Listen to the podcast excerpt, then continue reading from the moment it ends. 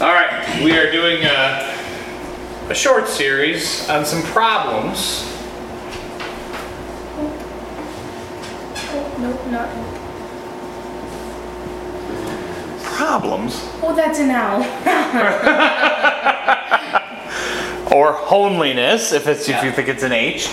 Loneliness is one of those things. We're going to talk about a couple other things. Um, we are going to talk about things like anger, things that are struggles sometimes, real struggles for Christians as well as for non Christians. All right? So, problems that you run up against and things. When they've done surveys, they've said about one in four adults suffers with major loneliness. Okay? Loneliness That's a lot. it is a lot, and it gets worse. Can you describe what loneliness is? I'm feeling alone. Okay, deeper than alone though, because you can feel alone and be feel okay about it. Feeling like nobody is Like on your side and that you are the only one standing for what you believe in. Well, Okay, no one's on your side. That's one big thing, right? What else did you say, Natalia? You said something else. Um, like nobody likes you or something like that. No one. For some reason, I can't write a one. No one cares. No one likes me. What else? Lonely. Lonely.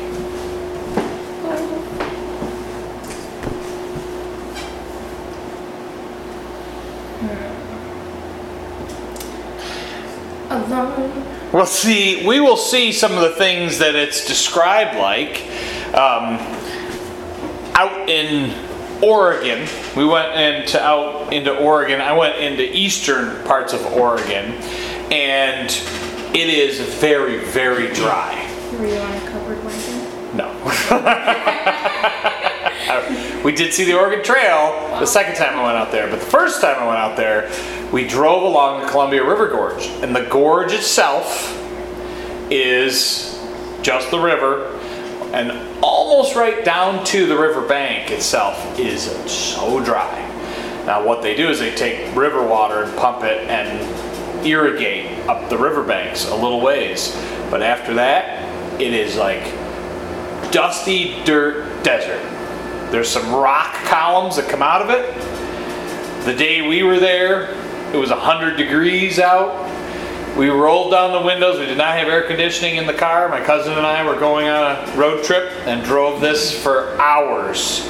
And it felt like you were standing in a blow dryer. When we had those, it was like you think you're gonna roll down the window, it's gonna feel cool. It was just like hot air rolling over you for hours and hours and hours. You sweat and it just evaporated immediately because it was so dry. Out in the distance, in the dirt, the heat and the cool changes because it was so hot created these long mini mini tornadoes and they'd be 100 feet high and they called them dirt devils just all of a sudden it'd look like this tornado going around and it'd pick up a bunch of dirt and it'd disappear and then it'd pick up another one you'd see two three of them sometimes out on the horizon that kind of place is the place that I think of when I'm lonely. And the Bible describes being lonely as that type of place. There's no satisfaction. It's dry, you're alone, and there's nothing to fill you up. Okay? There's nothing to, there's no water, there's no moisture, it's just dry desert and there's nothing you're getting from anybody else. You're just all on your own. All right? So picture that as loneliness. Now, I told you one in four adults, and that's a, a estimation. I think it's actually a little higher than one in four adults. Okay? New mothers suffer from loneliness a lot. Sometimes old mothers too, right? But, but they are one in two. suffer loneliness. Okay? Of mothers, new mothers, or new with new children. Like okay? half. Half. Okay? And youth and teens. 1.5 and 2. 1.5 and 2? Well, it's not quite that bad, but it's 1 and 3. According to uh, some surveys they've done, 1 and 3. Okay? So that means you three might be one of you. Could be all three of you. Could be none of you. Okay? The idea is that it's a lot in our society. And as our society has changed in the last 30, 40 years, things have majorly changed. And what have we added to our society as a layer in our society? Technology. Do you think that connects you more and makes you less lonely or more lonely? More lonely. More lonely. And why is that? Aren't you connecting with people? Yeah, but like then you're spending more time with just people online than you are with people in real life. People, people, right? with actual people. You're missing face to face conversations. Okay? This, by the way, as our national average has gone through it, um, it has trended where more and more and more and more and more people are lonelier and lonelier. And we're talking, these are people that are admitting to it. Okay? So this is one in four adults, one in three teens, one in two. It could be higher. And I'm thinking it's quite a bit higher than that. But here's the interesting thing the Surgeon General just came out and said that loneliness is more deadly than, than smoking cigarettes. So it's a pretty intense feeling. Real, true loneliness a lot of times leads to depression. It leads people to do things that are even maybe take their own life.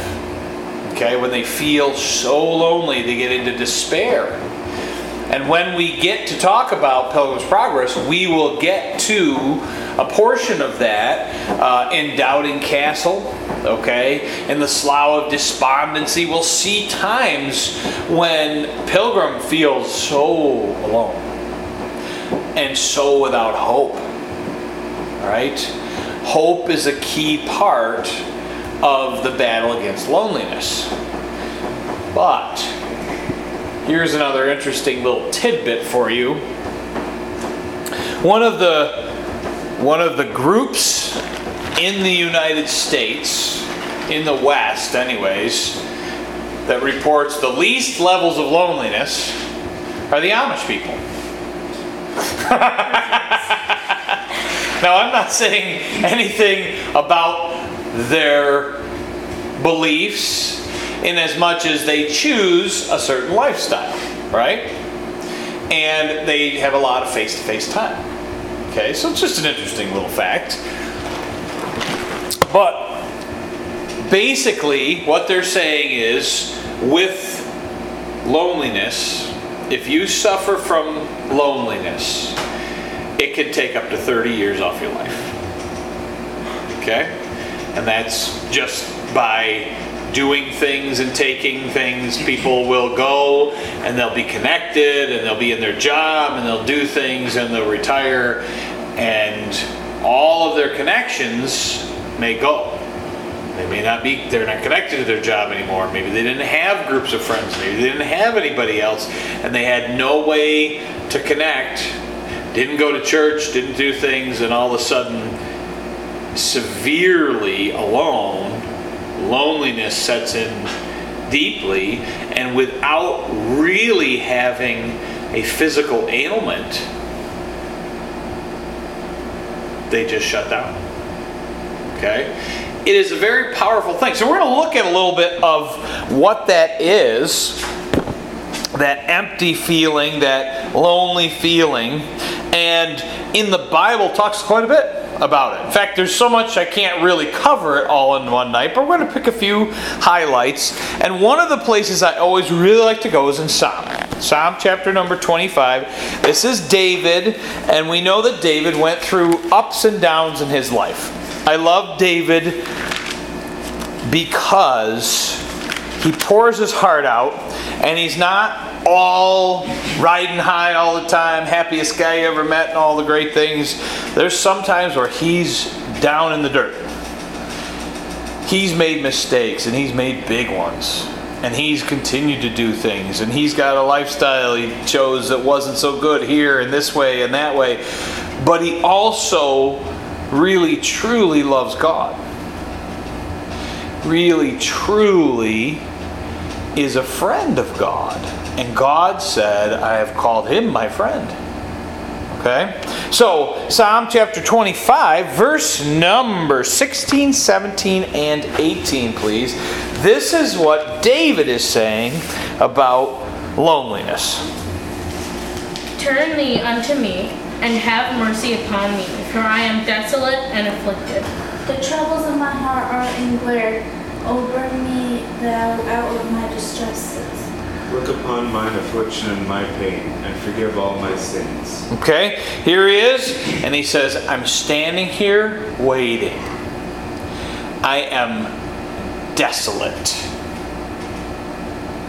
Desolate is a word that you would use like I described in that desert.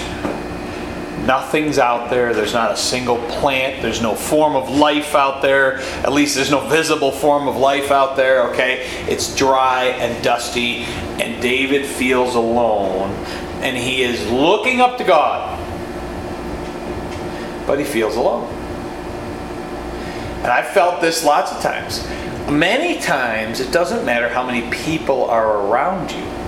Okay? Because somewhere in here, you said no one's on your side and no one cares. That's how you guys described it. I put it in like desert. That's that's what I added. Desert-like feeling. Okay? But when you are lonely, if you really are feeling lonely, it doesn't matter if there's 10 people around you or a thousand people around you. Loneliness is not a function of how many people you are around or how many people even approve of you. There's something else going on. People go and they want to have followers, right? That's today in social media, they want followers they want to get 10,000 followers and they want to get 100,000 and a half a million followers and a million followers. They want people to like them. And that's the truth. There's a great desire in people to be liked. And if you get 10,000 likes, that doesn't mean that you won't be lonely. Right? Because what you said is, no one's on my side and no one really cares. A like, somebody hitting a thing on a social media, doesn't mean that you are supported and that you feel like that is your best friend now. Because that's not really true. Right? That's not a real connection with a real person. There's a person out there that hits a little button and moves on with their day. They don't really care oh, that's amusing. Ah, that's, and then on they go. Okay? So it doesn't add value. At least in the level of does this person actually care about does this person actually like me? Just because they hit the like button, right? so good. But maybe it's not really. Maybe that's not really what matters, okay? Because we find loneliness continues to grow and grow and grow. This is not only an issue in America, this is an issue all across the West, and this is an issue all across the world today.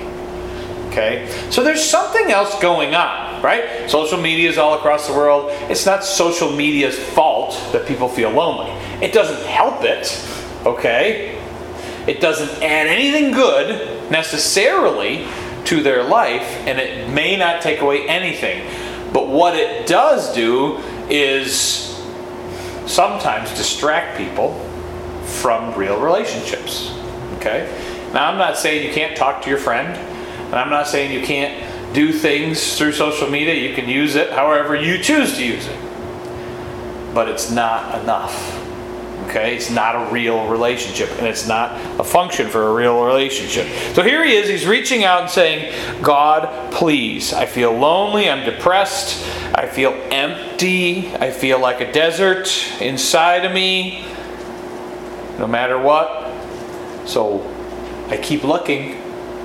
I keep looking up for you, waiting for you to get me. Now, uh, flip uh, go back to pay, or yeah, go back to verse 14 and 15. Okay, 14 and 15, and we read 16, 17, and 18 already. Do you want us to read it? Yes, please. The secret of the Lord is with them that fear him, and he will shew them his covenant.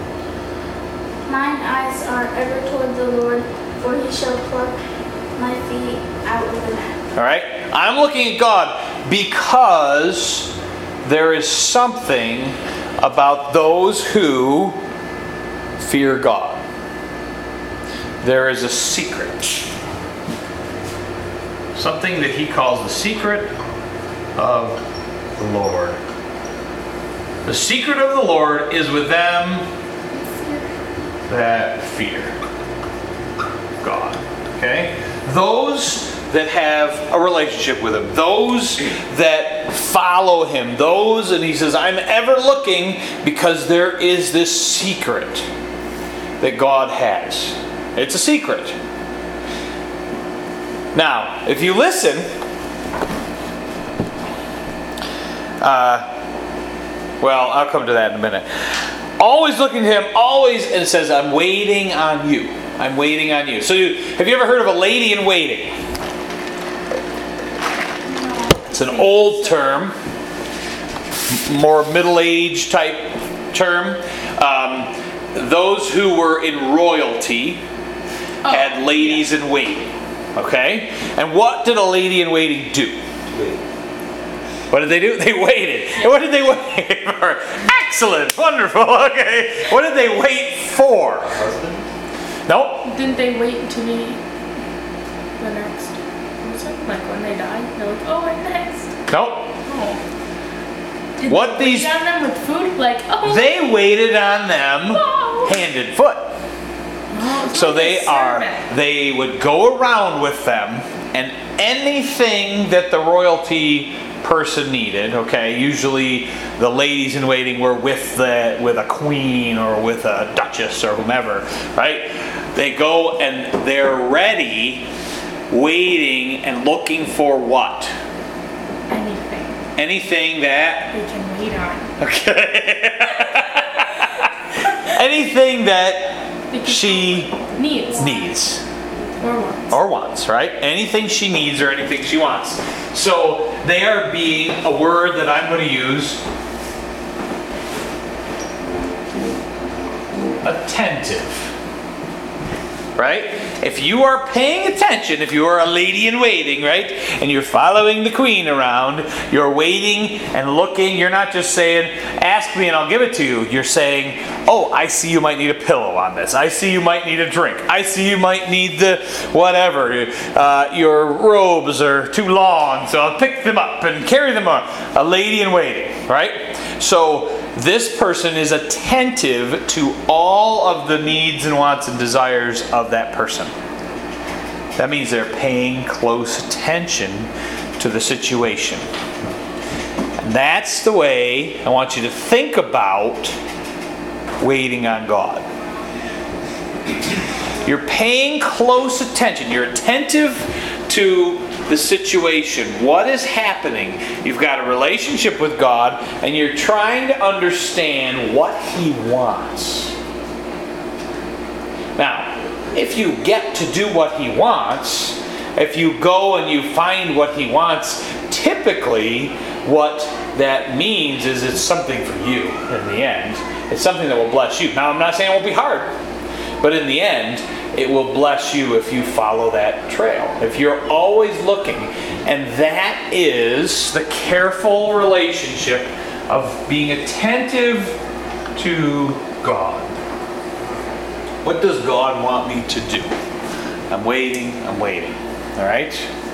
So those who fear God have the secret of the Lord. Okay?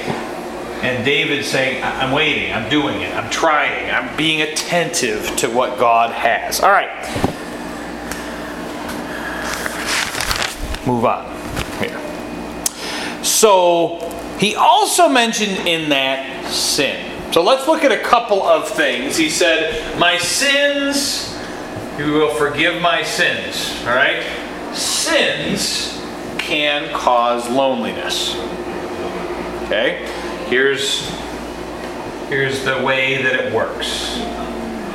It's a strange cycle.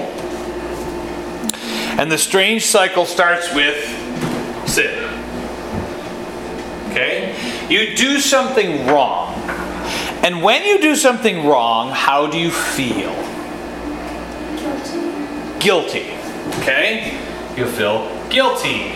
And when you feel guilty, does that make you feel closer to God or further from God? Further from God. Okay? So I'm going to use the word separated. Okay? Kind of feel separated, like I don't want to really be next to God. I don't feel like I should be next to God. Now, it also, typically, when you sin, also makes you feel separated from people. You want to hide. You don't want to show up in a group. You don't want to be around a lot of people. Okay? So, not only separation from God, but separation, we'll say God and others.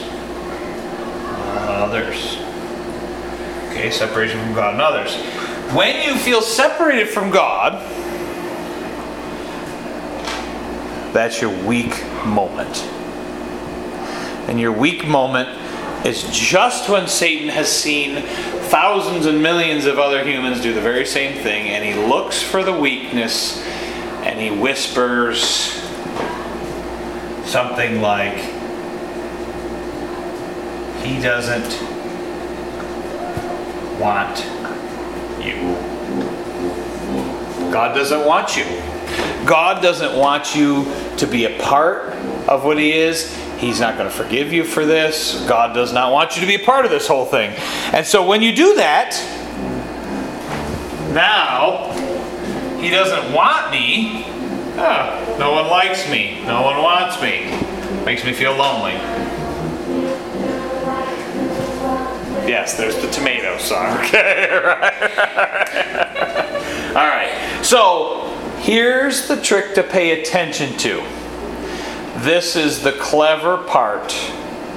Satan's not done yet, right? He whispered that in your ear. You feel lonely. Have you done anything wrong yet?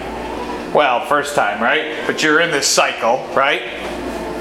What does God want you to do? Ask forgiveness, right? And start fresh and go. Break this cycle. But instead, what Satan says is, Ooh, you feel lonely. That's not a very nice thing to feel. So, I can help you with that. And if you feel lonely, I can help you do things. I can medicate you. Now, I use the word medicate, and I'll add the word self medicate. Okay? This doesn't necessarily mean I'm taking an aspirin. Okay? But it means I'm doing something because loneliness was painful. So I'm going to do something to avoid the pain. I'm going to take it away, even if it's just for a short time. It's kind of avoiding the pain, covering it over, giving myself some good feeling with something else. What is what are some things that people do to cover pain? Sin. What? Sin. Well, yeah, so what but what do they do? I mean, some of them what things do we have here on earth to cover pain? Alcohol. There's a good one. Okay. There you go. All right. So you're going to self-medicate, and with with self-medicating, alcohol. That's one thing. Drugs. Drugs. Okay. Those are the those are the obvious things. And you say, well, don't worry, I'm not doing those things. Okay, some people get into prescription drugs and all this. uh, Some people go to a psychiatrist at this point, and the psychiatrist gives them drugs, and they say, "Oh, that's okay," right? If it is something just to take away the pain, you're in this cycle, and you started with sin, and you're going to go back, and you're going to cover it with something else to temporarily take it away, right? You find oftentimes a lot of people who are really lonely on the road, musicians like Elvis used to do this. He'd shoot them up with drugs to get them all hyped up for the show, and afterwards he'd crash down, and so they'd shoot him with drugs that were would keep him calm afterwards, because it was all just managing this without dealing with the problem, managing this pain back and forth, back and forth, back and forth, back and forth. Okay, we do it, and there's other things we do. Sometimes we cover it up. We eat. There's what we like to do. Some people do it. Excessively eat, cover things up, try to do things and make it like really as good as we can. Okay? That's one other thing that we do. Some other things that we do are some people turn to something where they feel lonely and they figure, well, we're just going to have sex as much as I can. Right? With as many people as I can. And you can say, well, that's not, well, good. I hope that's not you guys. But I want you not to get into that cycle where you guys get into college, those things become much more available, much more in your face, and you will see people in those cycles people that are you're like, why are they doing that? Why are they giving themselves to every person possible? Likely, it's some sort of self medication from some loneliness or some other issue. Okay? Another thing that people do is bury themselves online or with gaming. Okay? I know a guy, wonderful guy, lonely guy. Uh, in six years of his life, he added up the hours that he spent on video games, one particular video game. He spent literally two years, 24 7, around the clock, on one video game. Two full years over a six year time span. Okay? That means one third of his time, of everything he did, so if he worked for eight hours and he slept for eight hours, he played video games for eight hours. For six years straight. That means he took two full years of his time. That is, I'm just in this thing, okay? I'm not thinking. Right? Entertainment of any sort. Okay? Entertainment. Entertainment of any sort. That could be whatever television or whatever, if you are filling a void with it, you need to question what's really going on. Okay? Pornography, same thing, but pornography has an added little detail to it, and that added little detail is that it makes your brain because God created sex. Sex is a great thing. It's how we are all here. We're all living today because that happened, okay? As our generations and generations of humans, God created male and female and said, go fruitful and be mul- and yeah, go be fruitful and multiply, right? So have children because it's a wonderful blessing in your life. But he also said, get married, stay together with that partner till death, do these things, and that's how he created the family unit. Mankind says, well, I don't really want that. I want the pleasures of that and the feelings that it gives me, which actually, those things, many of the stuff you get online, and, and including pornography and stuff, actually has a chemical addiction that it creates when you use it. Okay? Because it's giving your brain shots of a chemical that were meant to be used in that marriage relationship. Okay? And the shots of those chemicals are super intense and bonding and addictive, just like a drug or an alcohol. So when I say self medicating, you can do anything. Sugar's addictive. right? What do you do with it? What are you trying to do? Are you filling in something? Is there something that you're not dealing with? So this whole cycle goes on. So you self medicate, and what happens? Well, that causes me to sin because maybe I'm online doing something I shouldn't do, or maybe I'm going to just drink a bunch of alcohol so I don't think about it, and all that, and I'm going to get drunk so I don't have to deal with it. Right? I don't have to deal with the lonely, which means in order to deal with the lonely, I sin again. And then I wake up from that moment of sin and I feel more separated from the people I could hurt or did hurt and God. Satan whispers, Told you he doesn't want you. I feel lonelier and I go again. And that's what creates addiction cycles and problems. Okay? So loneliness can be a very powerful thing, but we want to break that cycle, right? We want to take that out and try to break it. And it is difficult. If you have learned or done this un, unaware for years, even, it's very difficult. That's why people who are addicted to alcohol or addicted to online things or whatever it is, or just go to my phone, I don't have to think. Okay? My brain shuts off and I'm not dealing with the things that I would deal with if I was sitting and just thinking or talking to someone next to me. I'm just there. I don't have to think about it. And it's a self medication. Phones are as addicting as anything. Okay? It's a piece of plastic and glass and metal. Nothing inherently wrong with a phone.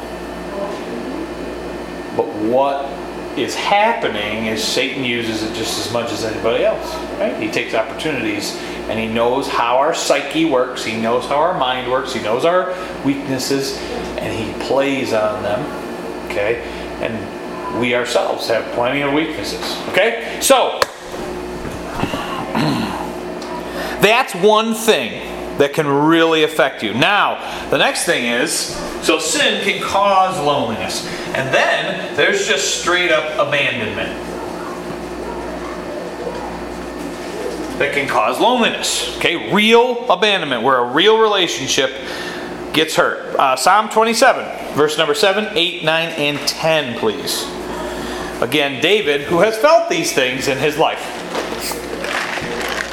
Hear, O Lord, when I cry with my voice. Have mercy also upon me and answer me. When thou saidst, Seek ye my face, my heart said unto thee, Thy face, Lord, I will seek. Hide not thy face far from me. Put not thy servant away in anger. Thou hast been my help. Leave me not, neither forsake me, O God of my salvation.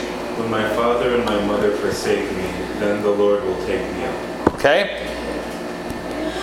It is the difference of this, and you will feel lonely at times, at seasons in your life, probably.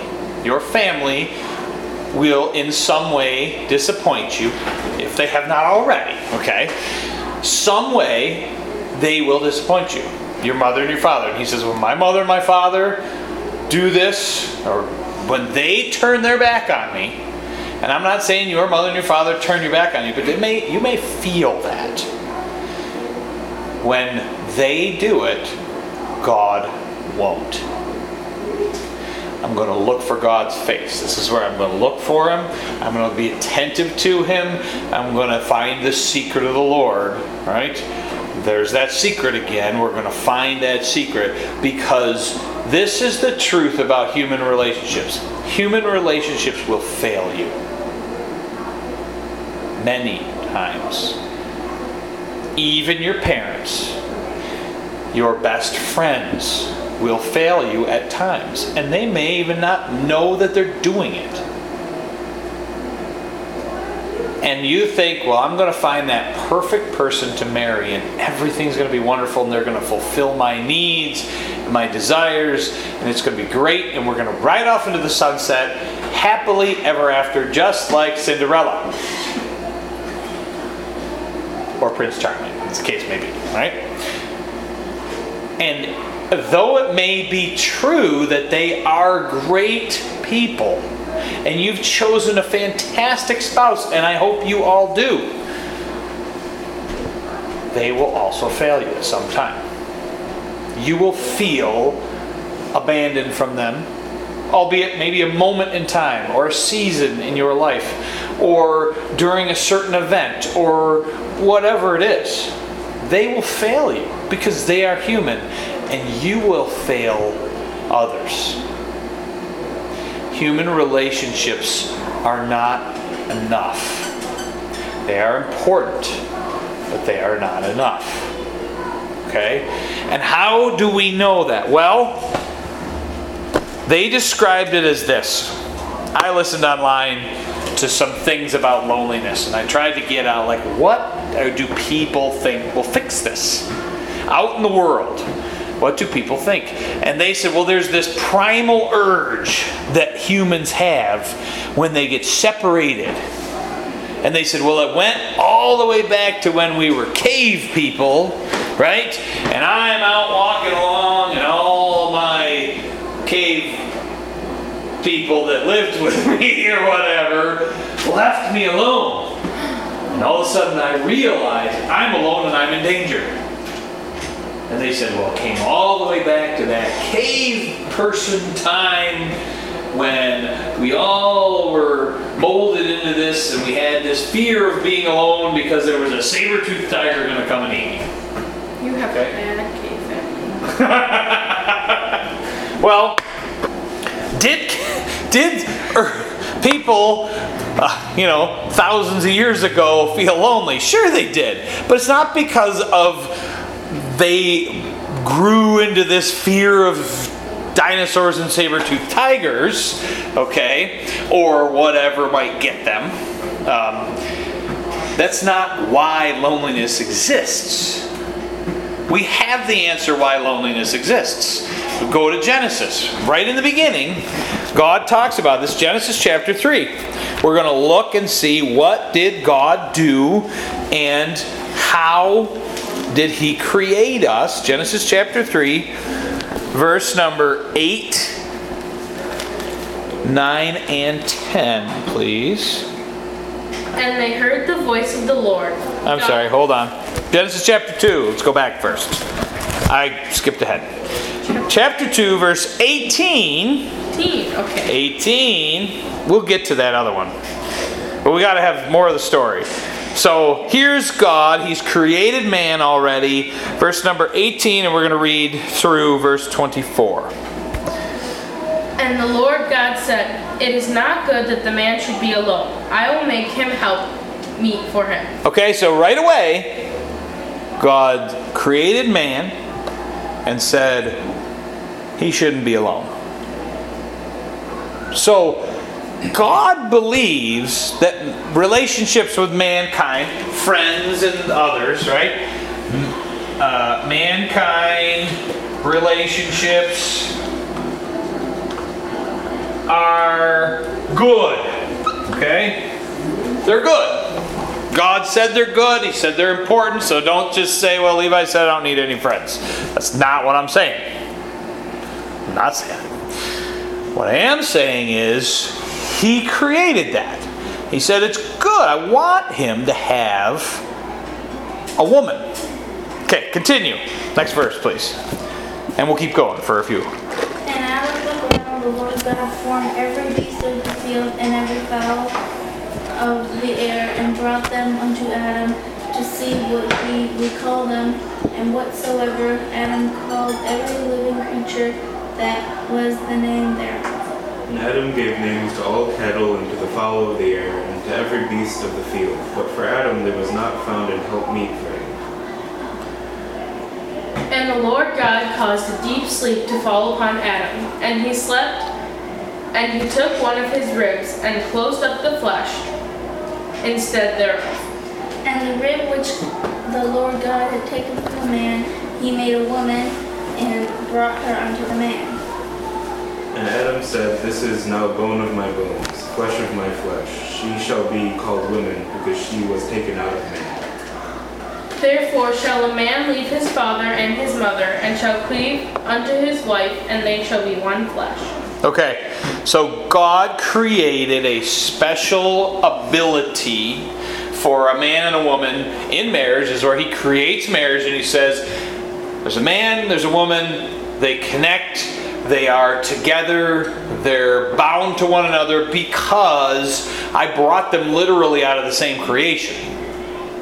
I took his rib out, I created Adam, I took his rib out and created Eve from that. He could have created her from dust, but he did not.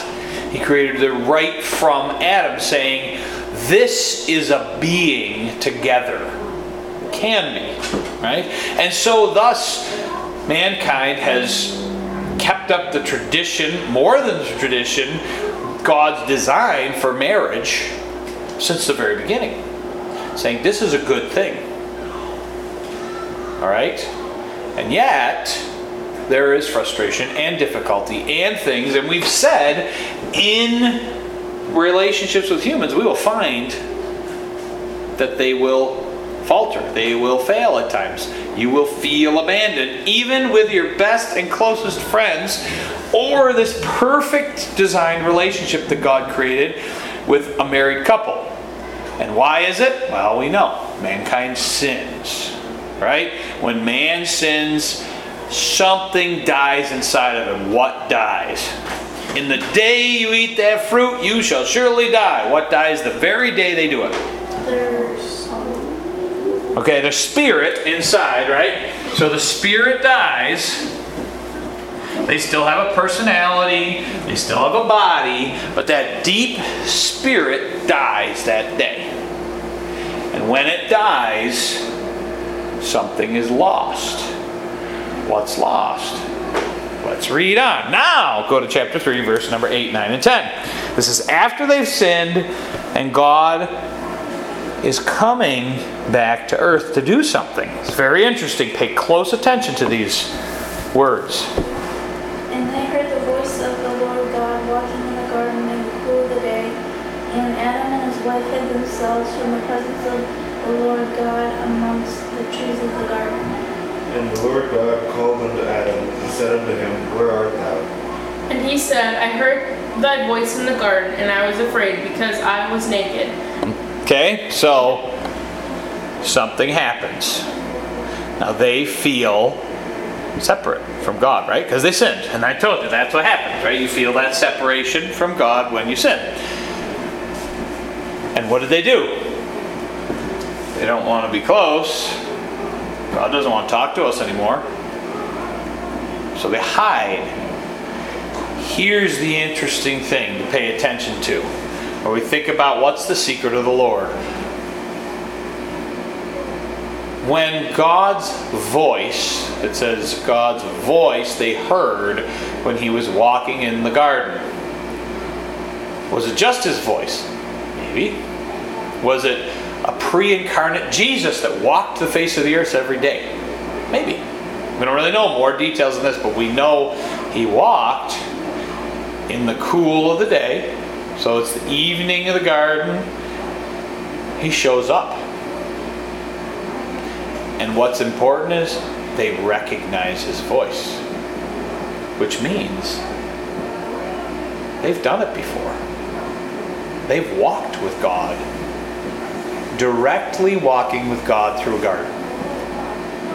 Right? That's where we get the song I come to the garden alone while the dew is still on the roses, right? Because we're walking with God and I hear his voice in that garden.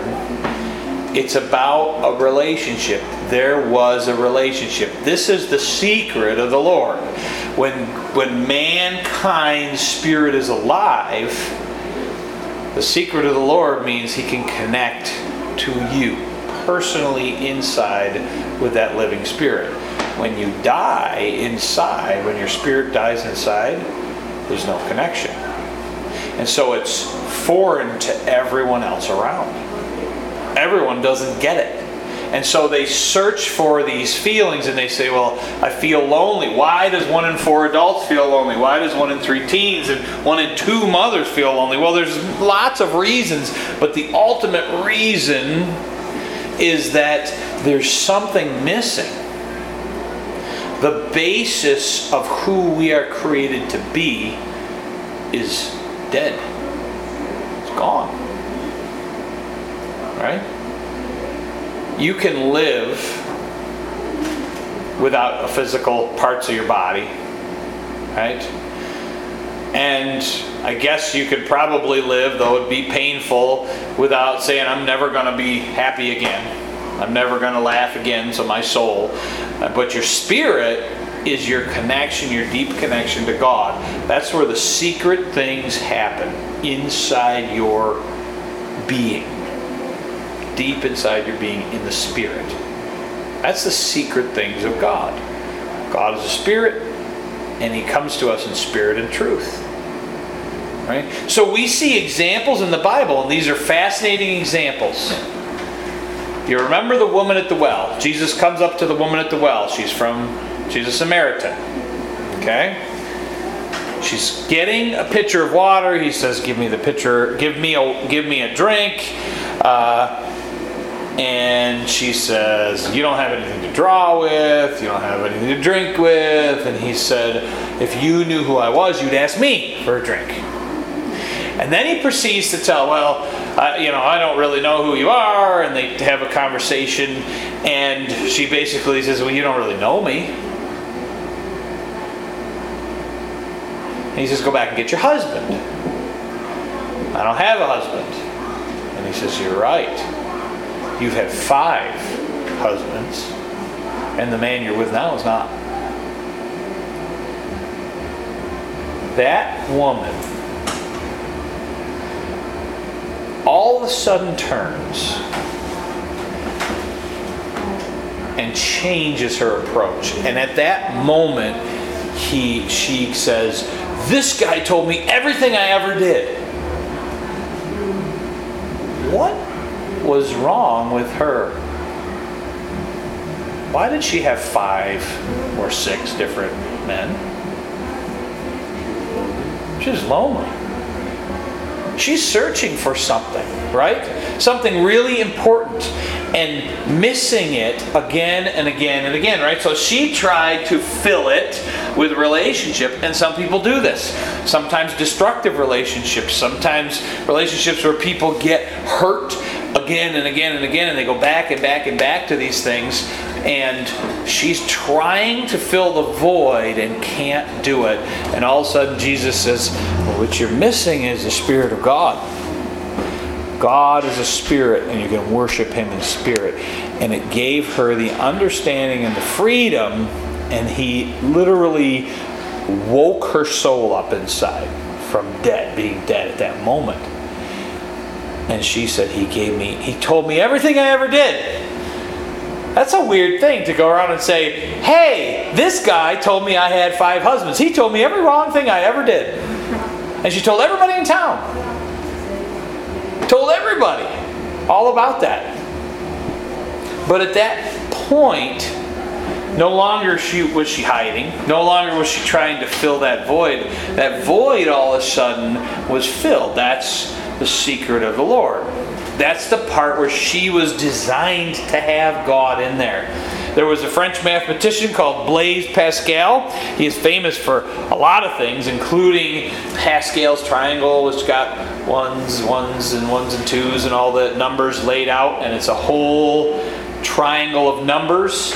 And as you expand out polynomials, been a long time. You know, uh, x squared plus whatever plus whatever. As you expand those out, those are all of the sequence of numbers that are the coefficients to each of those. Brilliant guy. And he said, he did a lot of other things as well. He said, there's something missing inside of man. It's a vacuum. It is this void. And he said, and you could try to fill it with everything. Be the smartest man alive, and it will not help you, he said, because that vacuum is God shaped and only God can fill it. Right? God created us to have this. So, with God's connection, with the secret of the Lord inside of us, us fearing God, being attentive to God, listening to God, not ignoring God, but being attentive to God, we begin to have that connection. And somewhere in this cycle, God helps us. All right, don't get to that point where you sin. And if you do sin, right, then I'm going to forgive you. I'll take away the guilt. And even if you did that, I don't want you to feel separated. He breaks it again and again, the cycle at every single point. And he says, Of course I want you. I love you. One of the most crazy verses is in Romans, and it says, God gave you freely his own son. Don't you think he'll give you anything? If he gave you his one only son to die for you, don't you think he really loves you? Don't you think he cares enough to give you anything in this world? Because we often think, well, God doesn't really love me. God doesn't really care for me. He's not really on my side. And when you understand what he's doing, you get to the secret of the Lord and understand and are attentive to what he's doing, you start to understand he cares for you more than anybody in the world. So he fills the void. He begins the process right?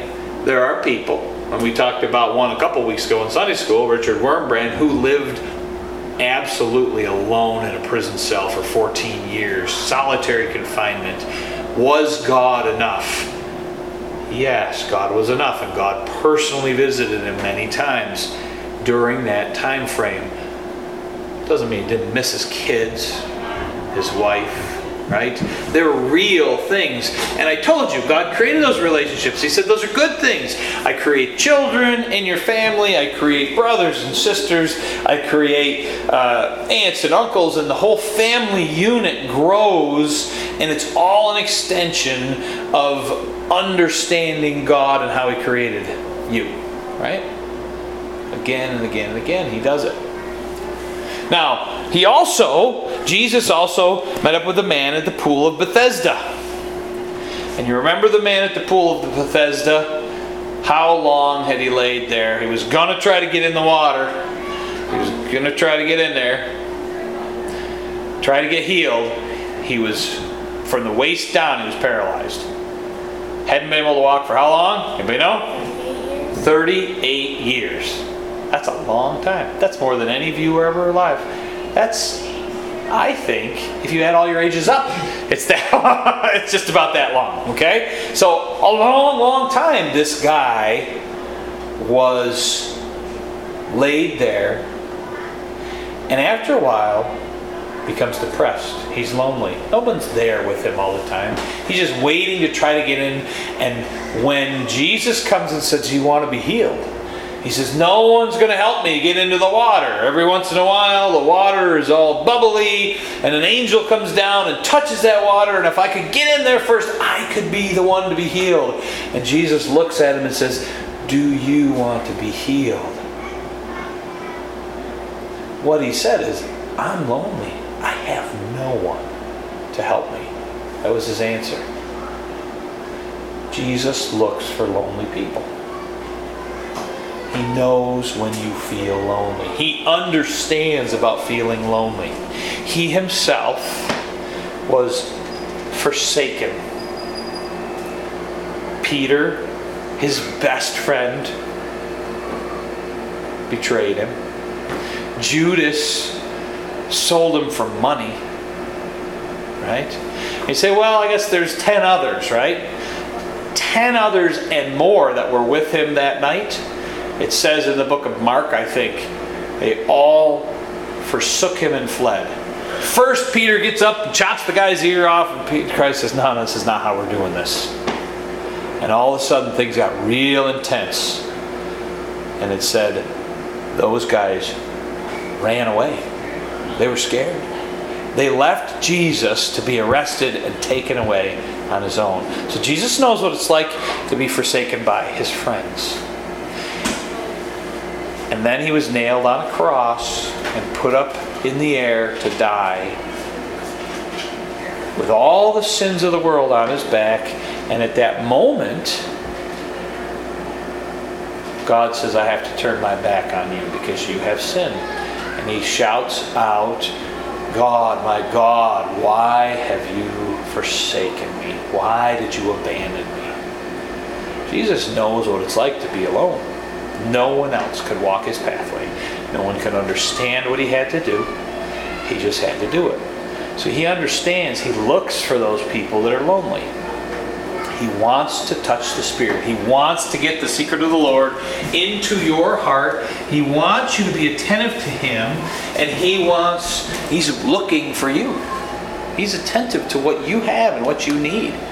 He knows those feelings of loneliness, He wants to be there every step of the way. He wants to do it. He knows what it's like to feel like He's here in a desert all alone like no one cares, like no one's on your side. He knows all those feelings, and it isn't a primal urge other than when God created mankind, He said, all of that, right?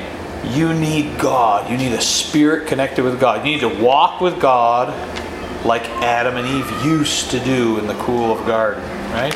They used to do it every single day.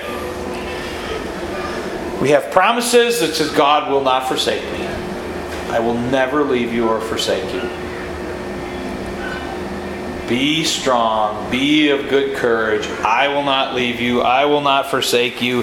He promises it again and again and again in the Bible. He tells us make sure you're listening. Make sure make sure you know that I care about you. I love you. I love you enough to send my only son for you. So when you feel abandoned by friends, family members, whatever it is, don't let yourself get into that cycle. Don't let sin take over, right? And when it's just outright abandonment from family, know this. Family, friends, told you those relation those human relationships we're created by God, right? God says, do it, it's a good thing. But having that relationship with Christ, having the secret of the Lord, allows you to bring to that relationship mercy, forgiveness, truth, kindness, selflessness, and self control. And so instead of driving further wedges in those relationships, God says, Come with me. We'll walk this way. Work with those people. Yeah, you feel lonely. You feel abandoned with those people. Love them anyways. Even though they abandoned you, even though they forsook you, just like I was forsaken, I was still there the whole time and waiting. So God says, step out and do things for those people right? And when you begin to bring the center up to God, God says, go do this for this person. Go help this person. Go do this. Loneliness melts away, not because you filled your time with things to do, because things to do can make you very lonely. Because it's not about that. It's about through God, through the secret of the Lord, you learn how to deal with relationships with mankind. That's the best way to deal with them. They'll never be perfect. You'll always have problems, and guess what? You'll give people problems too. And they'll need to have forgiveness for you, and patience for you, and kindness to you, and all of those things. But that's how you deal with loneliness. It's not easy because it's a very painful thing to deal with. Loneliness is hard. You may have friends or family members who deal with this, who are depressed, who get down, it may be a very good opportunity because you understand where this comes from, right? It might be a good opportunity to show them kindness or show them love when they feel abandoned, when they feel lonely, right? So it's a problem in the church, it's a problem in the world, but we are there to understand God. We have the secret of the Lord. We can get out and go and share those things and share some of that with those people who feel lonely, other people. All right? Who knows what God will do through those opportunities that you take. All right, thank you very much.